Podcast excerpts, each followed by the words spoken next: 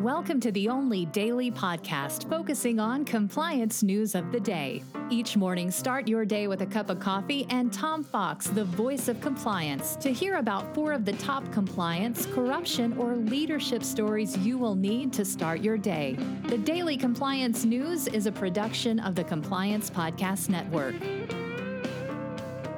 February 22, 2020, the $3 billion club edition. First up, you wonder why the Department of Justice and Securities Exchange Commission continually say compliance and ethics starts with tone at the top.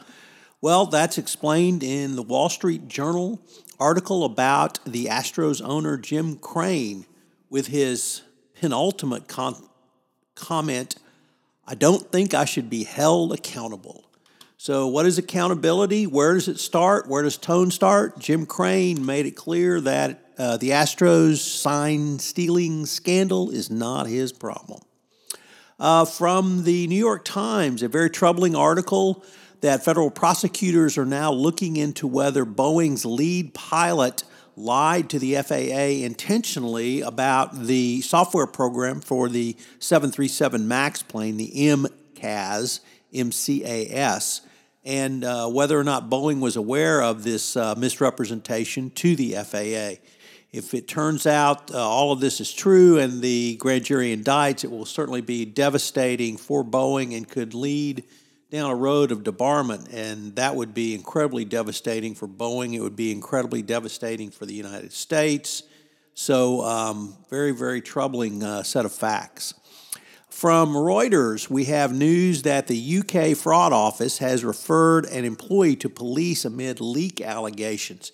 It said that it referred an individual to police among allegations by the mining company ENRC that an SFO insider had leaked confidential information about the ENRC investigation to a journalist. Uh, the investigation and prosecutor said it identified a potential security issue but would not comment further.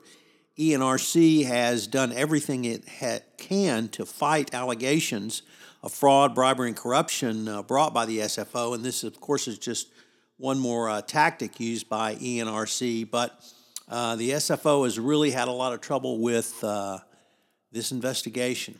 And finally, our lead story. It appears that Wells Fargo may have reached settlement with the government over its fake account scandal, and it's, uh, it's reported by the Wall Street Journal, Ben Eisen, that the company will pay $3 billion to settle investigations into its long running fake account scandal.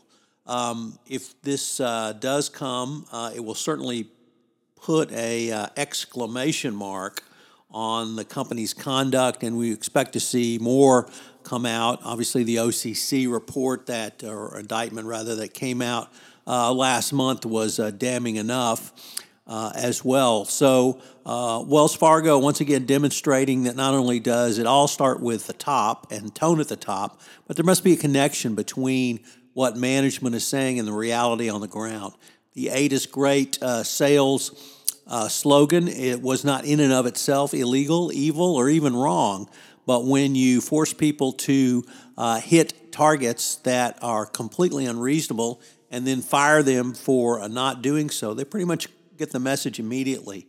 Wells Fargo also had an incredibly broken and toxic culture, which allowed um, basically executives to lie to the board of directors. So all of this is very troubling, and uh, it would be good for Wells Fargo to finally put a uh, into this but the ramifications and repercussions we're going to have to explore more fully when the uh, settlement documents come out. So, Wells Fargo joins the $3 billion club. The Daily Compliance News is a production of the Compliance Podcast Network and a proud member of C Suite Radio. Thanks so much for listening.